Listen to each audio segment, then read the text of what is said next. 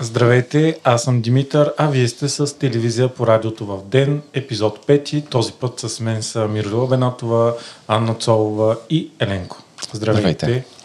Записваме на 26, на 26 октомври, три дни преди изборите, преди първия вод на, на местните избори, като днес ще си говорим, разбира се, за предстоящите избори, за, отново за машинното гласуване, за бъдещето на правителството, за казуса с Лукол, закона за либерализацията, асфалта, какво става в Евронюс, както и други теми. Като преди да започнем самата дискусия, ви призоваваме и да ни пишете с всякакви коментари, предложения, критика, въобще каквото ви душа иска на TV chrombadden.fm или в Spotify, като може да ни намерите в социалните мрежи и разбира се, ако сте патрон на Говори Интернет и Ден, както ви призваваме да станете, може да ни пишете и в Дискорд. И така започваме с първата тема, която, както казахме вече, са предстоящите избори, като започваме естествено с най-големия град София.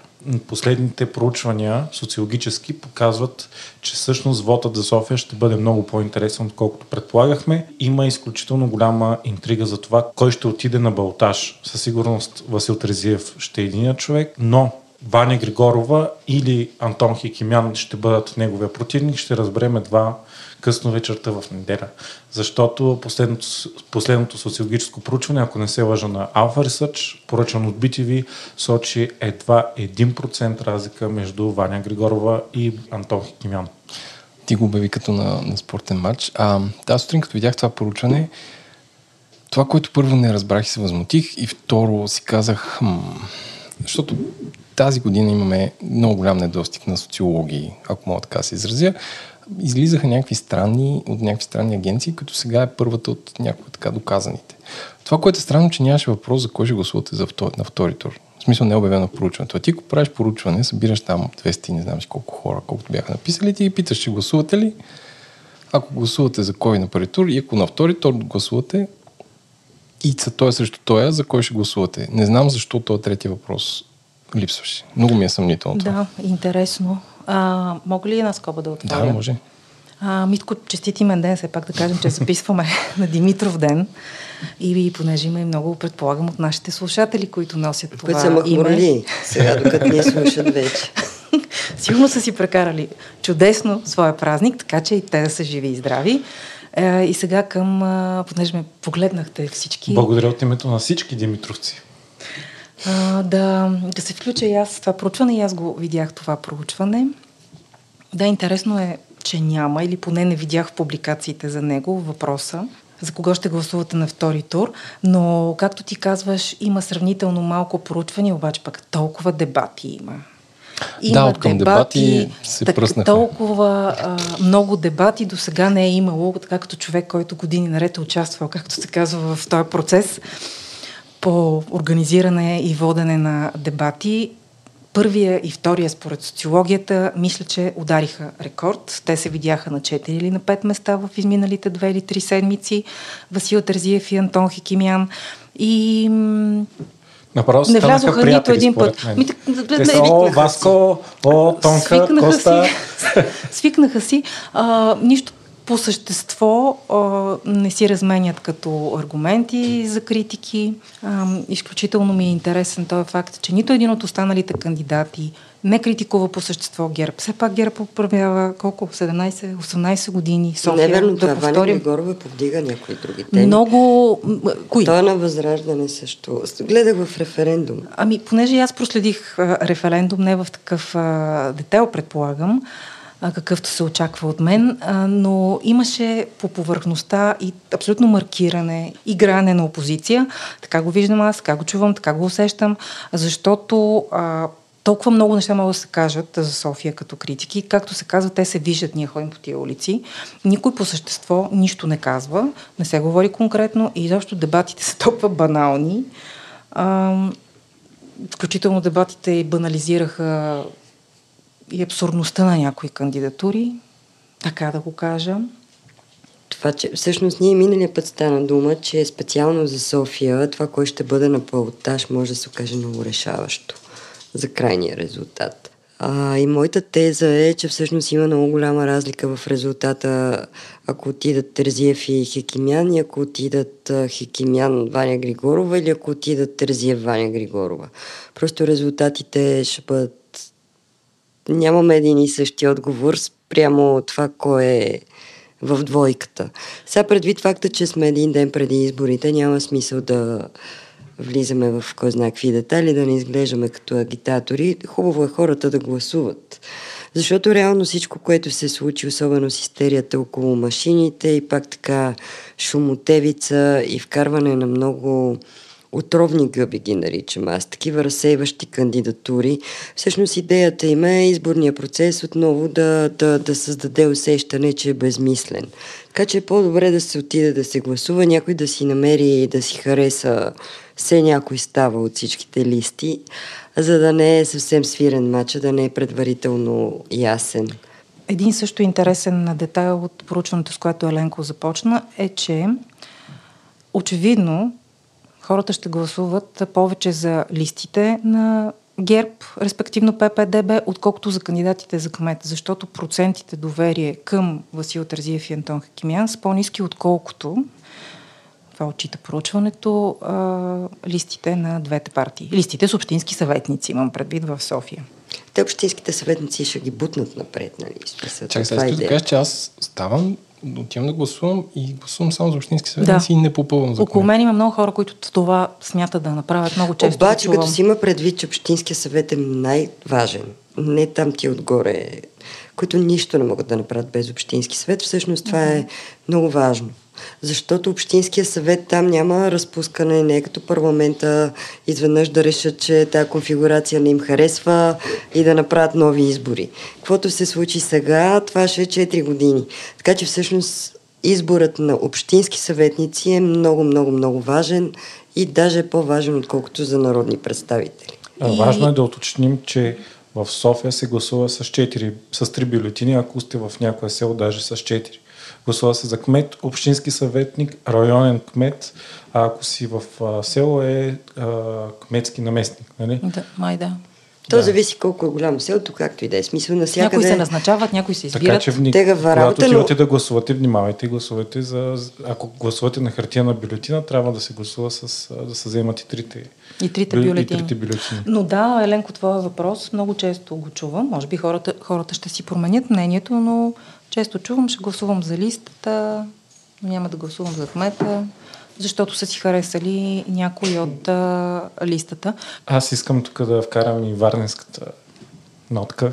Там има да интрига. Кажа, да, има там също все пак реално говорят, че ще бъде най-голямата интрига. Аз си признавам, че съм изненадан, но според проучване на News, това те са наели агенция, която да го проучи, не анкетите им, които си правят и е ясно, че да, са читателските анкети няма как да са да. с стойностно социологическо проучване. Според тяхно проучване, Коцев всъщност щял да, да отиде все пак на Балтаж. Това е кандидата на ППДБ. На ППДБ и щял да го спечели с 53% на 47% като на първи тур ще изостане, обаче след това ще има широко убедение срещу Портник. Ме ми стана много интересно, защото до сега всички проучвания даваха много нисък резултат на кмета на ППДБ. Да, ние преди Аз мисля, че четох един анализ на а, един колега от Варна във Вестник сега, още преди една-две седмици. И всъщност а, още тогава ставаше дума, че ако някъде имат шанс ППДБ, то това е във Варна и евентуално в София. Ако изобщо някъде в големите градове имат шанс. Това за Варна мен лично ме изненадва, но не съм съвсем там в детайла, защото смятам, че кандидатурата на Възраждане във Варна не е за подценяване.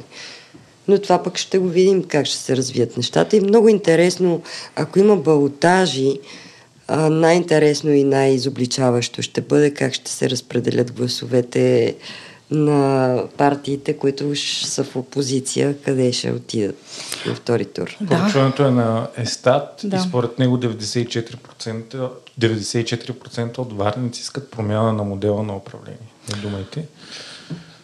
Да, но... Раз... Ей, брат, раз... то е, там е смисъл. Не, не, не, в смисъл, това ми струва нереално много. Нереално на фона на резултатите, които дават за Портних след това в... а, Буквално си направих, абсолютно не съм естат, алфа ресърч или каквото е, но си направих проучване в моя варненски балон, като питах хора на всякакви възрасти, включително хора, които познавам и които гласуват за Възраждане, които гласуват, за ГЕРБ. Всякакви хора, няма нито един, наистина нито един. И питах, а ти познаваш ли някой, който би гласувал за порт? Сега знам, че това сега звучи несериозно и непрофесионално и абсолютно не искам да ангажирам с, Митко Пул. с мнението си. Нали, ние сме в един подкаст и разказваме нещата, но просто няма човек във Варна, който да иска да гласува за, за Портних. Като според мен там изцяло става въпрос вече за купен корпоративен. Да, ние сме си говорили за Варна и за онази кандидатка изпечелила, всъщност влязла в парламента Славена То... Точева ли беше? Унази госпожа с Онази 10 госпожа с многото преференции в някои села, за което се твърди, че е така от обкръжението на известния Дидо Дънката, който пък се твърди, че е портниха под неговата сянка в управлението на Варна. Не знам дали е така. Там е много забавно, защото всички се обвиняват. Един друг, ГЕРБ обвинява, а и ППД обвинява, и Възраждане обвинява, че всеки е с тим. Тоест, прямо Портних вика, Богомир Коцев е с тим. Богомир Коцев вика, Портних е с тим. Коста Стоянов от Възраждане казва, е с тим и така нататък. И това е най-голямото пошо. Кой е Между другото, гледах- А според мен тим е с всички. А, Тим накрая ще се окаже, че вече не с никого, щом ги споменават толкова често. Явно нещо и на тях са им дигнали мерника, но а, гледах една кандидатка за общински съветник от а, ГЕРБ на Портних от листата, която е била в НДСВ някога назад във времето и тя в един момент нещо заговори в, за, за Тим. И я питаха всъщност водещите на BTV на сутрешния блок, но вие кога открихте тая групировка? кога разбрахте, че тя има влияние над общината и то над а, екипа, от който вие сте част? То е шизофренично.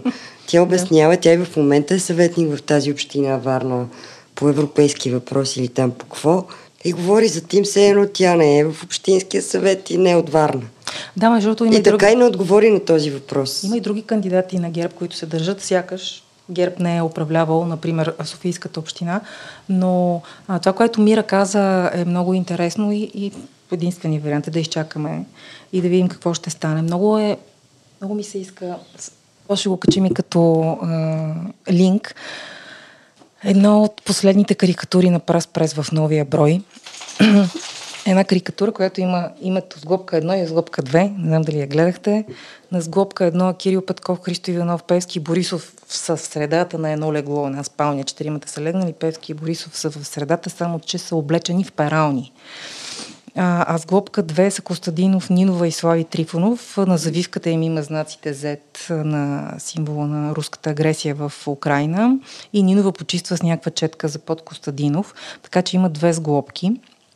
А пък малко ак- актуалната част и спирам за сега. Актуалната част от днес изявление на Кирил Петков, мисля, интервю по нова телевизия или по BTV, но сутрешно прясно-прясно интервю, в което той изведнъж открива, че ГЕРБ и ДПС действат като едно цяло. И то така си беше. И Той го сега просто е 120 готово и не е хубаво. Това го е казал сутринта в едно от, една от двете телевизии отново, м- което ням... Интересно е как го открива сега, като ГЕРБ и ДПС са в комплект и в комбина от години наред. А, и разбира се го казва в контекста на онази голяма тема, желанието на ГЕРБ и ДПС да направят извънредно заседание на парламента, за да се коментира така наречената дерогация на Лукойл. И сега един цитат от а, Кирил Петков, с който ще се съглася обаче, ако с предишното не съм съгласна, че изведнъж откри тая колаборация, дългогодишна, че е факт. Какво казва той за това заседание и защо за темата Лукойл в момента? Това е прах в очите на хората преди местния вод. До някъде разбирам ГЕРБ, много от техните кметове са с по 6 мандата. Как могат да обяснат, че в Ловеч няма вода, там им режим на водата. Те управляват 8 години града, така е в Сливен. А, трябва им тема, с която да отклонят вниманието на хората точно преди изборите, ако може да има един ден в парламента, за да се прави предизборен цирк. И Е, заявяват, че няма да отидат на това заседание, което аз си признам, че кога ще бъде заседанието? петък. петък, аха, съвсем Ами аз преди сам май прочетох, че не деня могли за били. размисъл. Че нямало да могат да съберат парламента. Не съм сигурна, Но- че най-новата информация, но мисля, че няма да могат да го съберат. Независимо какво казва Кирил Петков към днешна дата, според мен това показва, че вече са изпуснати юздите. Там тяхната, тяхното приятелство, лицемерие или там каквото и да било в а, тая сбирка, техния английски двор, вече се разфърчали са се перушини, кръв и сополи просто това е някакъв последен опит да се измие срамо от челото.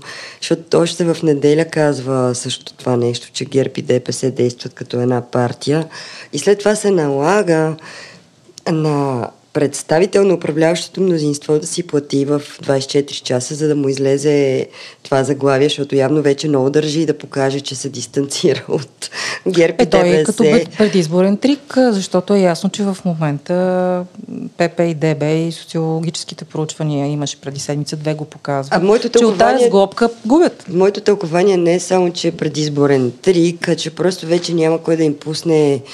В смисъл, това демонстративно, им се показва, че те вече изпадат. Че ако до оня ден са имали комфорта на всички медии, включително и 24 часа като влиятелна медия, в която се знае, че Пеевски и Борисов имат огромно влияние, сега вече там ще им публикуват само платени съобщения. И в никакъв случай няма да им пуснат каквото и да било, което е антигерб и ДПС, защото просто това са нещата, то така си беше. Факта, че Лена Бориславова днеска гледам в подкаста на Вестник сега, показва, че те вече са опозиция. До онзи ден всичките представители на Продължаваме промяната и Демократична България се къпеха в медиен комфорт в големите медии, въобще не им хрумваше да ходят по кюшетата. Що вече си плащат за... Е, вече може да ги поканим при нас. Ще дойдат. Така че мисля, Може че да вече е време. прозорачния период, в който са в такава, да кажем, сравнително слаба медийна Те позиция. ще бъдат от тук нататък до края на света в тази позиция, Иначе така не. че да не бързаме Е, да това е ги много каним. радикално, Мира, да ти кажа честно. В Смисъл, това се... Ще видим. Ти се, ти се дистанцираш, ти си като 24 часа, пускаш ми червена точка, платено съобщение. Викаш, ти такива работи не казваш. Всъщност, отвъд шегата, въпреки че аз наистина смятам, че техния такъв светъл период е приключил, да продължаваме промяната Демократична България. Смятам, че сега е много решаващо какво ще се случи в национален мащаб на местните избори. И оттам всъщност ще се разбере дали първо ще продължи да съществува тази коалиция, продължаваме промяната Демократична България. А чак след това ще стане ясно и дали изобщо по-широкия вариант на сглобка или както Еленко го нарече сплав, неофициално, но наистина вече му е времето на тая дума, дали това ще стане. Мисля, Те че- вече почнаха и много се скараха сега с Лукол, наистина. Много И се скараха. въпросът е ролята на ГЕРБ и ДПС в следваща, въпреки че ДПС твърдят, че не искат да участват директно във властта, дали това няма да се промени. И дали Певски не за друго, ми, защото да ни помогне да ни спаси, защото, защото за хората го прави, А- накрая ще дадат професионалисти, каквито в ДПС имат. Аз имам една теза тук. И това е, че такова правителство с ГЕРБ и ДПС, които ще имат нужда от още един партньор със сигурност, както знаем, няма как да стане. Накратко тезата ми е следната. Според мен хората, които най-много протестират, по принцип, това са електората на продължаваме промяната Демократична България. Съм Ако, ако се направи правителство ГЕРБ ДПС, ще имат отново много големи протести. Аз знам много големи протести в България, означава всичко над а, 3000 души. Със сигурност ще станат това? такива протести. а какво са постигали тези големи протести? Можеш ли да ми кажеш? Е, Сега стана Коефициента продълж- на полезност на тези от, протести от това мога да, няма, ти кажа, от че това е да зеро. няма демократична България да не може да влезе в парламента, сега са заедно с продължаваме промяната Юж, нашите хора и така нататък, все пак са втора сила. Те и Това е Възраждане някакъв също успех. бяха на тия протести преди 3 години, да ти кажа честно. Така че има много Аз също съм склонна да, да смятам, че има още хляб в тая сплав по Еленко. А, и че не е свирен матча, включително и медийно за ПП и ДБ, защото има какво още да се вземе от тях и все още може, може да им бъде отнемана от енергията на ПП и ДБ. Да им се отнема, да, да им се дава не. Аз това но, казвам. но ще продължават според мен да имат а, тази роля малко на смокинов лист на всичко, което се случва в а, Еленко, държавата. кажи си. Аз, а, знаете ли какво си мисля тия дни? Примерно седя къпа се и си мисля. Седиш, Като- къпеш се Само си тогава Да, ама да седна. на, отвор... да. А, На отворен прозорец или? Извинявай. А, както и да е. А, Мисля си за митичния период от 9 месеца, когато ще има обрат, като, как се полюсите на Слънцето, деня и нощта. Все пак, нали, тази, тези, това правителство е ротационно и трябва да проверя кога ще се падне, но бих си го сложил, месец. би си го сложил тук на нашия, в нашото малко студио на едно календарче, да седиме. И то е като, да не кажа светлина в тунела или може по-голям мрак, но според мен е всички Те били казали- фаровете, нали знаеш? Да, или фарове идват. А, но всички са казали да е, нали, вече, може би, ще, ще, ще, ще остиска до тогава. И ако, ако стане някакъв обрат и там всички министри или нали, а, Габриел стане министър-председател, а пък Денков не знам какво, външен министър ли ще стане, а, просто да видим тогава, да не ги, да не ги отричаме тогава, защото остава малко бе хора, им, има това събитие, което е като ще дойде. Аз ще ти кажа и още нещо, което е много симптоматично. Иначе те да са живи и здрави дано да не съм права. Абсолютно го правя с тази оговорка, просто казвам какво мисли, какво наблюдавам. А днес един от пиарите на ГЕРБ, Никола Николов, той не е публично известен, не е толкова известен, колкото пиар Севи Бойко, по обясними причини, известен е само на гилдията. Той днес с такъв брутален пост във Фейсбук е излязъл срещу Продължаваме промяната Денков. Все едно е последния такъв коментатор, трол от някои от тия групи, дет си мислиш, че са създадени с изкуствен интелект. Да. Толкова брутално си изказал. Щом Никола, който е пиар личен на Бойко Борисов и е на много висока позиция в ГЕРБ от гледна точка на комуникация, си позволява във Фейсбук да, ама направо да, да обижда. Продължаваме промяната, може да си представите за какво това са знаци. Това са знаци, но... Това не, са знаци. Да, да, месец. Това- това можем да да гадаем. За мен Искам да това кажа, че е започва едно обостряне- голямо унижение. Ма то е започнало okay. отдавна това унижение и просто е обострено унижението в контекста на изборите, които следват. После пак ще омекнат нещата. Обаче ще бъде голям лакмус за това да разберем дали тази сплав ще я бъде или няма да я бъде. Ако едната част от тази сплав, в случая продължаваме промяната Демократична България, не повдигне преди изборите, по време на изборите и след изборите, огромната тема, огромната тема, която за съжаление големите конвенционални медии са в абсолютно мълчание по нея. И това е темата за купуването на гласове, които са, имат още по-голяма тежест на местни избори, отколкото на парламентарни или на които и да било. Наистина там 10, 20, 30, няколко стотин гласа могат да обърнат играта. И вече има изключително много а, факти, които сочат за масово преселение на хора, които се Споменах Мики. И насякъде ги споменават. Правят големи А, репортажи. тези между големи другото. репортажи, аз пак ще повторя нещо, което съм казвала тук, че те се споменават в контекста на полицията отива и се бори с едни купувачи на гласове. И никога в крайна сметка тази история не се разказва до края. А нейният край е коя е партията, която е платила на тези хора да отидат в конкретния ден, дала им е по, твърди се по 300 лева вече, толкова се дигнала мизата за гласуване, за да могат да отидат да обърнат мача в едно или друго населено място. Това за мен е затъмнение. Това за мен е хвърляне на прах в очите на публиката и това не е ролята на журналистиката. Кога ще се стигне до край? Обаче, чакай сега, тук е ролята на журналистиката. Миналата седмица, и това го разказахме в подкаста, че регионалният министр излезе с списък от близо 350 а, населени места, в които има такова преселение на Да. хора, което би могло да промени вода в конкретните населени места. И тук идва въпросът. Това, институциите, те имат тази информация. И всъщност не са журналистите да ходят от село на село да питат тук има ли записали се по постоянен адрес в рамките на последните 6-8 месеца. Кметовете, регионалното министерство и оттам нататък ни цялата Разбира се, че никой не отнема отговорността от институциите, но и журналистите трябва да го правят. Институциите не правят нищо, иначе журналистите след съобщаването на Днес този имаше пак списък... някакви мебе реакции, точно за купуване на гласове. Гледах. Този списък е нещо, което няма да се разследва, защото ти не можеш никого да го обвиниш, че, Че се е прави. записал някъде. Така, Така че е. всъщност това е по- Така е. по-сериозното. Но- от, а, Добре, бе, как е възможно списъци. да е законно в един апартамент или една къща да има 600 души? Най-малкото, как е законно това? как е Когато възможно 600 чисто не е административно? Когато 600 Не е пъти се.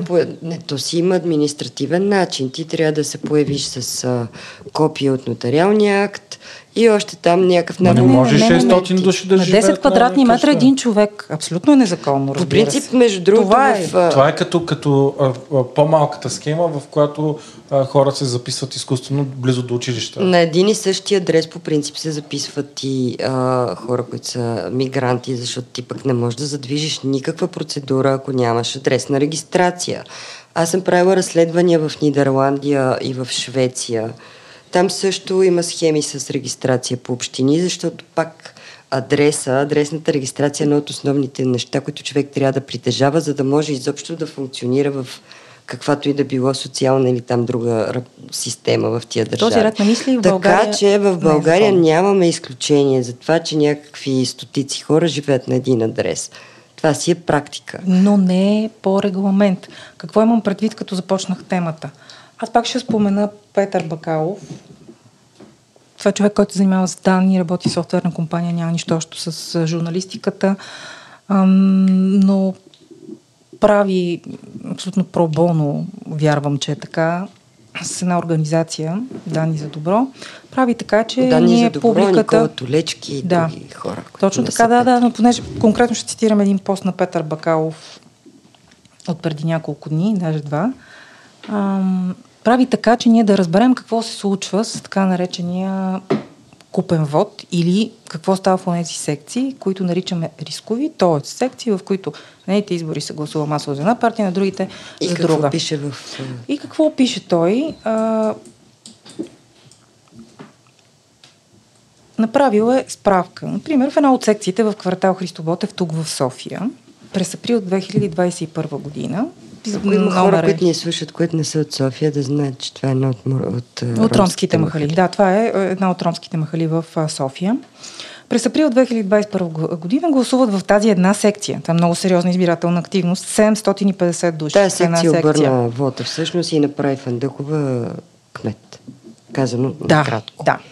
Това Извън е числата. 2021, в- говорим вече за... Да, точно така. Последните На- кметски избори, когато последните- Майя Манова на можеше да... последните, На последните парламентарни избори, последните кметски избори са 2019. А, аз говоря за последните секция. парламентарни избори, защото тогава имаше вече машинен вод. Тоест, говореше се вече за машинен вод. Значи, 2021 глас- година гласуват 750 души. А, половината са за ГЕРБ в тази секция в ромската махала, другата половина, почти отсечени поравно, са за ДПС гласове. Нали? Така са разпределени гласовете. Какво става през юли 2021 година в същата секция, когато вече 100%, 100% беше машинен вод, сещате се. Нямаше друг вариант да се гласува, имаше ни такива избори, нали ги помните. Каква е избирателната активност? 87 души. Така.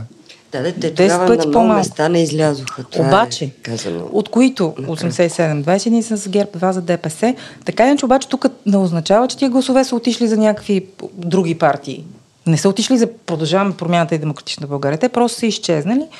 И разбира се, той Петър Бакалов тук прави справка в изключително много секции в цяла България, в Гоце Делчев, в Стара Загора, Благоевград, всички махали, в Пловдивско, в Ямболско и стотици други населени места, където има много бедни хора, за съжаление, или пък такива махали в по-големи градове. И в крайна сметка прави извода, че м, това е една от причините и ГЕРБ и ДПС да ги боли темата с машинното гласуване, защото тя отново беше дигната джабалата за машинното гласуване в изминалата седмица. Пак с май подкрепата и на има такъв народ, както при предишното повдигане на темата. И така. Така че аз това имам предвид. Конкретно да се говори. Да отидем, ако има журналисти, които имат желание да го направят, да отидат да проверят в тези конкретни махали след изборите какво се е случило. Да отидат по време на изборите Ма в то тези не е номера махали. само в махалите. Тия всичките 350 населени места, те не са махали.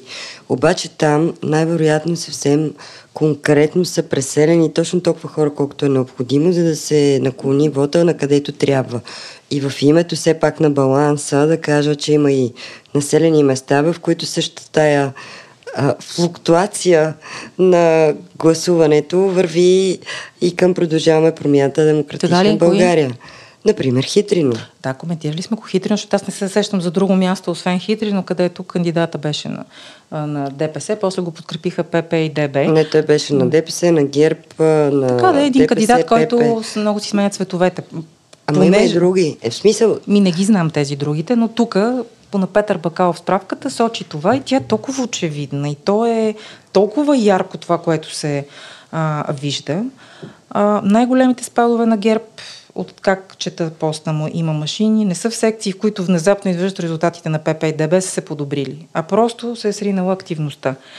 А, за мен това е голямата тема на тези избори. А, бих цитирала и едно интервю на Генка Шикерова в Свободна Европа с Ива Лазаров, тя от Института за развитие на публичната среда. Тя казва, само няколко души да си сменят адресната регистрация и може наистина да се обърне играта и с примери, интересно е интервюто, ако искате можете да го видите, с примери показва как има село, в което по постоянен адрес и живеят 118 души. И изведнъж за тези избори са се появили още повече от 100% от населението отгоре. Още 140 души са променили рязко през... Е, точно това е от миналата седмица на регионалното министерство. Да. Имаше конкретни казуси, показани, в които с а, стотици са променени. Точно същото е Така. тя. Най-вероятно по този повод И е сега, направила... наистина, за мен, а, институциите, разбира се, на първо място, но и тези, четвъртата власт, медиите, след изборите трябва да кажат за кого са гласували тези, това голямо преселение, за кого е гласувало в големите мащаби. За кого в рисковите секции са гласували Е, а, то ще хората. се каже, ще Ми, излезе Петър, ще излезат очи, данни за добро. Ще се каже в Като интернет, да. Не, Ще то като в изводи ще се каже, въпросът е, че това няма да промени нищо и това ще е следващото управление Изобщо местно. не ги е страх да ги правят тези машинации, тези, които ги правят, защото са оставани да си ги правят. Само да кажа, Божидар Божанов тук преди 4 дни обяснява за машините, защото наистина целият вой е за машините и той горкия малко като лудия на селото се опитва да каже, че всичко е наред и че се взимат а, мерки. Та той казва, че в петък миналия а, пред регистрираните от партиите експерти е направено така нареченото доверено изграждане на софтуера за машинно гласуване и че получени резултат се инсталира на всички машини. Това е така наречения ключ, дет го търсиха преди един-два избора и се замеряха с този ключ. Корнелия Нинова си спомням, че много се беше притеснила за този ключ. Та тук сега Божидар Божанов вика ето го ключа, пред всички се е случил. Най-вероятно никой не е прочел този негов статус и след едно известно време пак ще изкочи госпожа Нинова или някой друга разтревожена госпожа и ще обясни как не е видяла ключа. Да знаете, да сте спокойни, ключа всички са го видели. Аз предлагам да се преместим, защото сигурно хората вече ме втръснал от избори, към друго нещо Лукойл, макар че то пак е свързано с избори. Искам да обобщя само какво стана с а, Лукол. Всичко започна още от а, войната в Украина. Както знаем, България е изключително зависима от а, руски нефт до такава степен.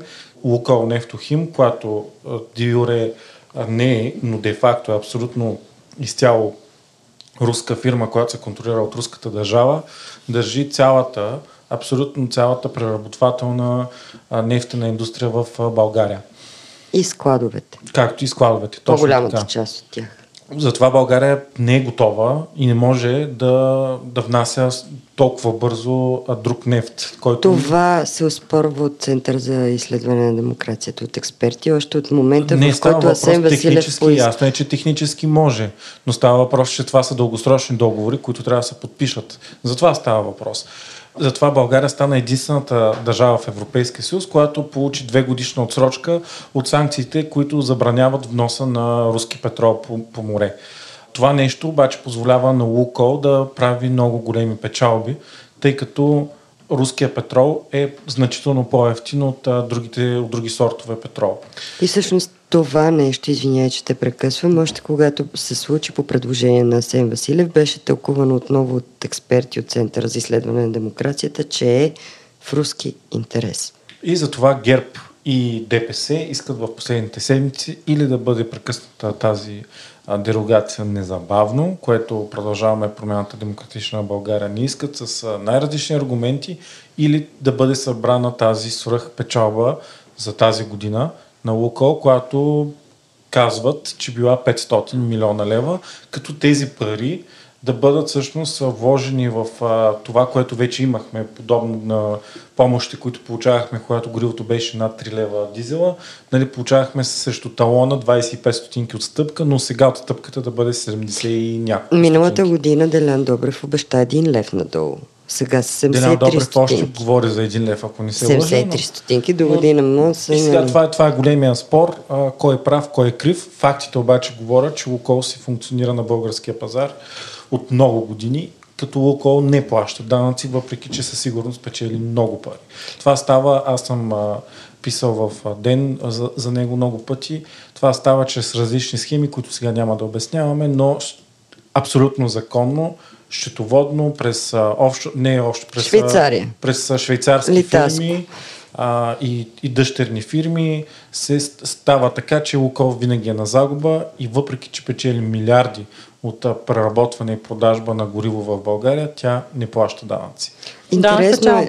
Години наред. интересно е обаче, че изведнъж то пак е така, нали, малко по Оруел, изведнъж ГЕРБ скачат и искат точно това исках да кажа, да да. си а, вземеме нали, всичко, което абсолютно безспорно Лукол дължи.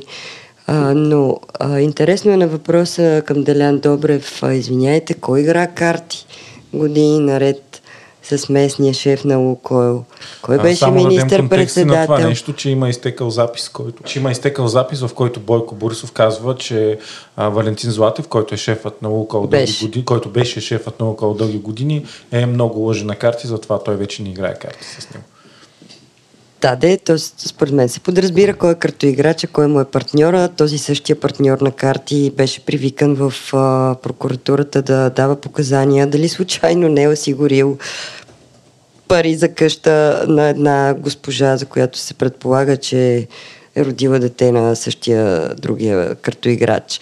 И в един момент при, цяла, при целият този бекграунд, при цялото това минало, изведнъж се явява някакъв Делян Добрев, който говори все едно той не е от ГЕРБ. Все едно Бойко Борисов не съществува и все едно до сега а, не е идвал чадъра над Лукойл именно от ГЕРБ. И те такива чисто нови, заедно с Делян Певски, естествено, напред на барикадата и с най-рекетьорския тон към Лукол, който изведнъж да наистина прави лошо впечатление. А- Къде се сетиха изведнъж? А им, смятате ли, че а, избора на тази седмица да се почне тази пътекома... Не е случайен. А, да, Ясно е, че да. не е случайен, ясно, но вярвате ли, че хората точно в този момент имаме до това? А, а, със Ако им сигурност дигнат цените- Ако, ако е пиар акция, според вас успешна ли? Естествено, Не, като ако- отидеш в, когато Защото а, Делян Да, Добрев, като цените каже на- как ще ти скочи цената на... Ама не, тя не е само, че тя вече е скочила. Ти като отидеш в а, бензиностанцията и си пишеш защото една нормална са- кола 60 литра дизел, това е почти 200 лева вече. В смисъл, Не, окей. супер много е. Не искам да кажа, че местните избори, не, хората не ги свързват с а, покачването на бензина и решение на Министерски съвет. Не. Обаче хората свързват, или по-скоро много добре знаем колко лесно може през горивата да се направи истерия, много повече засягаща по-голяма част от обществото, отколкото до сега тия Всеки малки отива- трущчета с а, зърнари, с всякакви други гилди. Защото в един момент, като ти дигнат горивата, като ти снимат една опашка от комсомол ГЕРБ и направят леко Както истерично, както половина. направиха, не случайно давам този пример, и нещата стават бал. Според мен това е предупредително, предупредителна акция. Такова, ако сега не разберете от а, дума, после ще стане по другия начин. Така че това е много Обаче чувствителна тема. интересно, ако мога да завърша моето тук разсъждение, интересно е, че те пак имат като някаква вътрешна опозиция, защото Ивайло Мирчев изведнъж излиза и той се държи все едно не са заедно управляващи ГЕРБ, продължаваме промяната Демократична България. И, за, и по линия на Лукойл седи и разсъждава, ма така малко иносказателно, че, цитирам, Трогателно е, че тези, които до онзи ден плющяха карти с шефовете на Лукойл и си пиеха уискито с тях, днес са най-големите борци срещу руското влияние на Лукойл в България. Аз бих казала трогателно е Ивайло Мирчев да го напише. Едно е аз да го кажа, друго е Ивайло Мирчев, който в момента управлява заедно с същите тия, дето плющяха карти. Да, те- Тая шизофрения трябва да приключи. Още нещо искам да, да допълня тук, защото той пак прави намеци за неизпълнени а, задължения към Държавния резерв. Дали няма ли с а, едните или с другите връзка, економическа и така нататък, малко намеци прави. Аз се включих като с коментар под неговия пост и го попитах. Дали би казал, защото той все пак има информация, каква е ролята на Младен Михалев, по-известен като Маджо, по отношение на Държавния резерв? Както и на Георги Самуилов, който е друг голям бизнесмен, по отношение на вноса на горива и складовете защото това е във връзка с всичко, което той е написал и насказателно. И изведнъж Ивайло Мирчев, който е много метафоричен с плющенето на карти, даде отбой и нищо повече не каза. Всъщност Младен Михалев Мажо е, е човека, който е взел много голямо място по отношение на Държавния резерв още от времето на служебния кабинет на Румен Радев, в който Кирил Петков беше економически министр. Георги Самуилов също така има много голяма роля в момента на на този пазар. Смята се, че той е проксито на Пеевски и се смята, че е в нисък старт да вземе всъщност голяма част от бизнеса на Лукойл. Okay. И това са сериозни неща и става просто наистина за бизнес. Ивайло Мирчев ги знае тия работи. Обаче той казва, вау, нали така с малко бал, бал, бал, бал и после когато трябва да се влезе по същество, мълчанието на агнетата. Ами, ние, защото не е удобно да, да кажеш Младен Махарев, нали? да Георги Самуил, защото боли. Аз исках да кажа и моята теза все пак за, за Лукол, която е малко по-простичка от а, това нещо. Просто е, според мен, по този начин наистина е абсолютно популистко и на, извиване на ръце, защото те едва, те, според мен, Бойко Борисов, Пески и всички останали знаят, че няма как от днес за утре да спрат дорогацията, знаят, че няма как да влязат е така 500 милиона. Просто в момента обаче, ако а, не си Мирлюва Бенатова или някой, който наистина много се интересува от тези неща, ти за да се едно а, ГЕРБ и ДПС са доброто, те, да, те мислят за хората, те ще ни дадат пари, а, ето кой ще ни даде пари. Те, продължаваме промената и демократична България са лошите, които всъщност а, а, които всъщност са на хранилката, те не искат да се облегчат цените и така нататък, което в случая ние наистина много храним в този подкаст. Продължаваме промената демократична България, но със сигурност те не са тези, които са докарали положението в около такова, каквото е в, в момента. Така че това, което става, показва колко добри играчи всъщност са ГЕРБ и ДПС.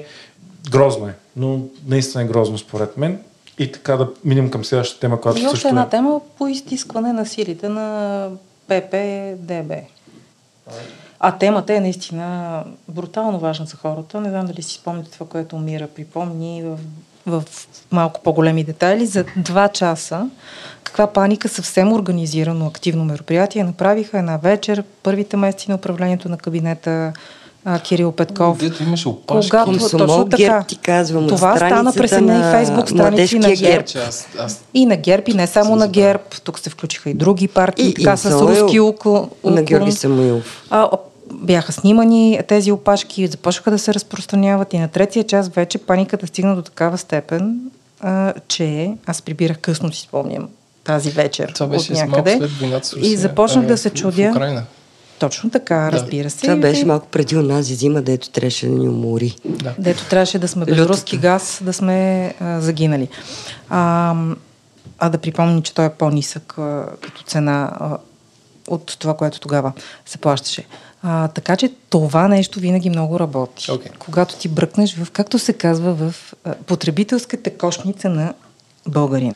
Um, в полето на енергията аз а, изключително не, незабелязаната новина, която всъщност е много важна, е, че Министерски съвет гласува да се започне строителство на два нови реактора в Айцкото Дуи. 6-7 или 7-8, не знам как се казват. А, което е голямо, защото е инвестиция за над 500 милиона лева а, и наистина мина под всякакви радари. Сега, вие сте гледали повече телевизия, вие ще кажете дали го имаше в централните емисии, но това е нещо много голямо и остана незабелязано. Тук нямам и щах по темата и не знам. Аз ви предлагам да, да направим да експертна тема, по когато минат изборите, защото е много интересно наистина. А, но... но трябва да бъде експерт. Не Дойде при нас да някой експерт, защото енергетиката вече... Ние тук сме се събрали едни експерти. Според мен по края Ецко Злодо и аз цитирах преди няколко броя един подкаст на Капитал, който беше посветен точно на либерализацията на пазара. И всъщност много интересно там обясниха, че първо инфраструктурата не е готова за някакво свръхпроизводство на електроенергия от възобновяеми източници. Второ, а, законодателството не е готово, изобщо нищо не е готово за либерализацията и че има наистина много опасности големи от това хората, не просто енергийно бедните всички ние, да, да ядеме дърво, казано така по, като за подкаст. И, и всъщност това е доста интересна тема, защото то е сега ще стане след година и половина, когато всъщност ще бъде електроенергията на свободния пазар и тогава ще е късно да говорим този разговор. Записвам си го като тема за експерт със сигурност. Либерализацията на свободния пазар и АЕЦ Козлодуи, защото е много интересно. Следващата интересна тема, която се случи тази седмица е, че регионалното министерство заедно с АПИ излязоха с проучване на около 150 км нови, нови пътища и такива, които са ново ремонтирани, които се оказа, че са изключително некачествено ремонтирани, което вау, изненада, нали? Като смисъл, примерно асфалта. За първ път да е, го чуваме това. Вместо да е 20 см, а 15 см, Виц. Това ми напомня на онзи вид, който е доста популярен, за, когато сме влезли наскоро в Европейския съюз и са започнали нали, да правят а, такива обменни програми. И правят една програма за кметове такава на малки населени места. И наш кмет от си кое село или малко, малко граче отива на обмен в, в Австрия, в австрийско село, в Алпите да речем. Минава всичко официално, нали? всичко супер, много приятно и австрийския кмет а, кани българския на гости в къщата му. И то е някаква страхотна къща, наистина с гледка към планината, с огромни зелени поляни, големи холове. Абе, страхотно. И на почашка нашия кмет го пита, бе, колега, кажи ми как, как с една кметска заплата успя да си построиш тая, тая къща. И австрийския кмет се усмихва и казва, виж ли го е този мост е там. И нашия кмет вика, да, виждам го. Значи тия гради там трябваше са с 1 см по-дебели, ама не са. Разликата е в тая къща. И минава, минава време, минават няколко години. Сещам се, и... кажеш. Добре, аз не се минават, сещам, чакам с любопитство.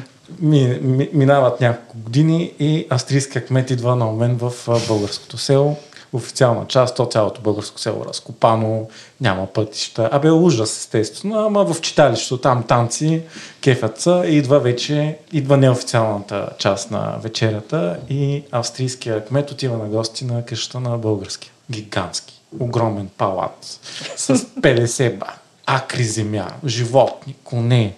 И нашия такъв австрийски кмет си ти вика, ко стана, е, колега, как я построи за 3-4 години тая къща е. И нашия кмет такъв се усмиха под мостак и вика, ти оня мост е там, виждаш ли го? И австрийския кмет вика, ами не, не го виждам. И българския каза, ами именно. Точно така.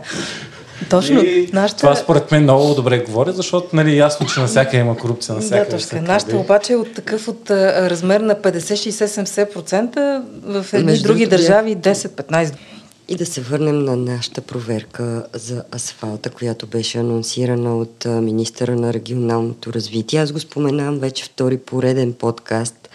Това не е, му правя пиар. Не го познавам този човек, но ми, той ми прави добро впечатление. Аз така чисто като публика. А, първото беше това с селата, в които има преселение, сега това е второто. И просто не е много често регионалния министр, които са били Ляна Павлова и други, нали, да излязат и да кажат, че асфалта и ремонтите не са направени качествено. Всъщност за последните повече от 10 години мисля, че това се случва за първи път. А, ще те репликирам. А по време на служебните би, кабинети Комитова, на Румен Радев Комитова, това беше основна би, тема. Комитова говореше по-скоро за Комитова и Шишков, двата, двата служебни кабинета на Радев, това им беше основна тема. Даже ходеха с едни буркани с асфалт и подложка под асфалта по студията. Така, Но да речем, че, те са служебно правителство, докато тук е малко по-така сложна конфигурацията и точно темата асфалт според мен удря в сърцето. А, някаква част от от участниците в конфигурацията и все пак има и някаква по-подробна справка. Може това наистина да е почнало от времето на Шишков, защото той наистина имаше един такъв момент, в който един или два участъка много по-сериозно ги обследваха, но сега Извода е, че има 7 пътни участъка, в които са направени тестове, които показват, че има разминаване върху изискванията по проекти по норматив от това, което всъщност се е случило. И че а, то съобщението е доста по-дълго, но а накрая най-проблемни участъци са пътища Хелой, Бяла, Слатина към Плевен, Транак и така нататък. Тия по-малките пътища, мисля, че за магистрали не става въпрос в тази проверка, но така или иначе не е лошо все пак да се започне с а, по-сериозен контрол. Помним, че още на времето Елена Йончева ходеше да прави проверки на асфалта. Какво стана с тия нейните проверки не стана ясно. Но тази тема си е почти удар в сърцето. И най-малкото път, че да бъде обявено за некачествено, предполагам, че част от управляващите скачат доста високо, така че си е опасна тема. Предполагам, че ще дойде момент, в който Бойко Борисов ще каже, че регионалният министр не си върши работата добре и трябва да бъде сменен. Жалко е, че тази тема минава в тази седмица, която никой няма да забележи. Коя? Предизборната. Защото всички гледат за кметове. Коя тема? За асфалт. За асфалт. А, за асфалта. Да, също. Еми, да, да, ама аз затова искам да, да я обърна внимание, защото е хубаво да се има предвид, че се е случила. Ползвам тази възможност, че ни нали, обръщаме внимание на нещо, което е в периферията, което може да остане в сянка. Същото се отнася и за темата за Евронюс. А, и масовото напускане на журналисти там, и подозрението, че може би го правят заради някаква евентуално политическа намеса, че има назначен политкомисар, някой, който би трябвало да дублира функциите на главния редактор. Тази тема по обясними причини няма да влезе в другите телевизии, никой няма да направи разговор за това какво става в Евронюс, а, но може ние да обсъдим. Аз си мисля, че това, не знам, мислех си като видях това, че е станало прекалено късно. Защото ако се слагат такива неща, обикновено се изтегли много напред преди изборите. Вие как мислите? Или просто имало да става? Просто има да има предстоят и други избори и въобще много неща предстоят. По-скоро, по-скоро е изтекал а, периода, в който има някаква мимикрия, защото моето тълкование още от самото начало, когато телевизия Европа се ребрандира и си купиха бранда Евронюс, за мен това от самото начало беше а, че си купуват маска, която да е така удобна да изглежда, че е чужбинско, а, че отговаря на други стандарти, но всъщност е същото.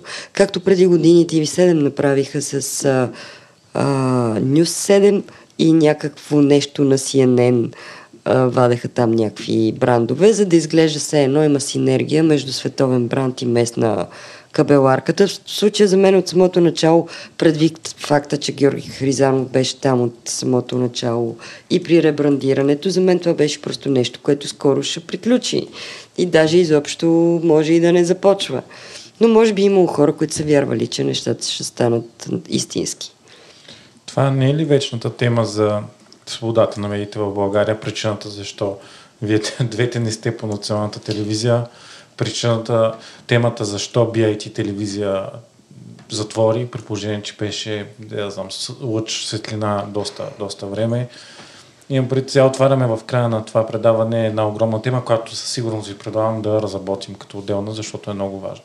Иска ми се да обсъдим следващия път тази тема малко по-подробно, а сега ми се иска да фърля към нашите слушатели. За тях Евронюс България какво е? Дали нещо им говори, дали изобщо знаят, че там върват някакви процеси, дали ги интересува. Просто ли Пишете ни. Да ни пишат в чата. да ни... FM. И в да, и в чата, където също могат да ни намерят. Ами добре, благодаря ви. Ще се видим с вас само след няколко дни, защото в понеделник изненада изненада ще има извънреден епизод, в който ще коментираме а, най-важното и интересното от случилото се в местния вод в неделя. Чао. Довиждане от мен. И гласувайте. Гласувайте хора. Гласувайте, не ходете за гъби.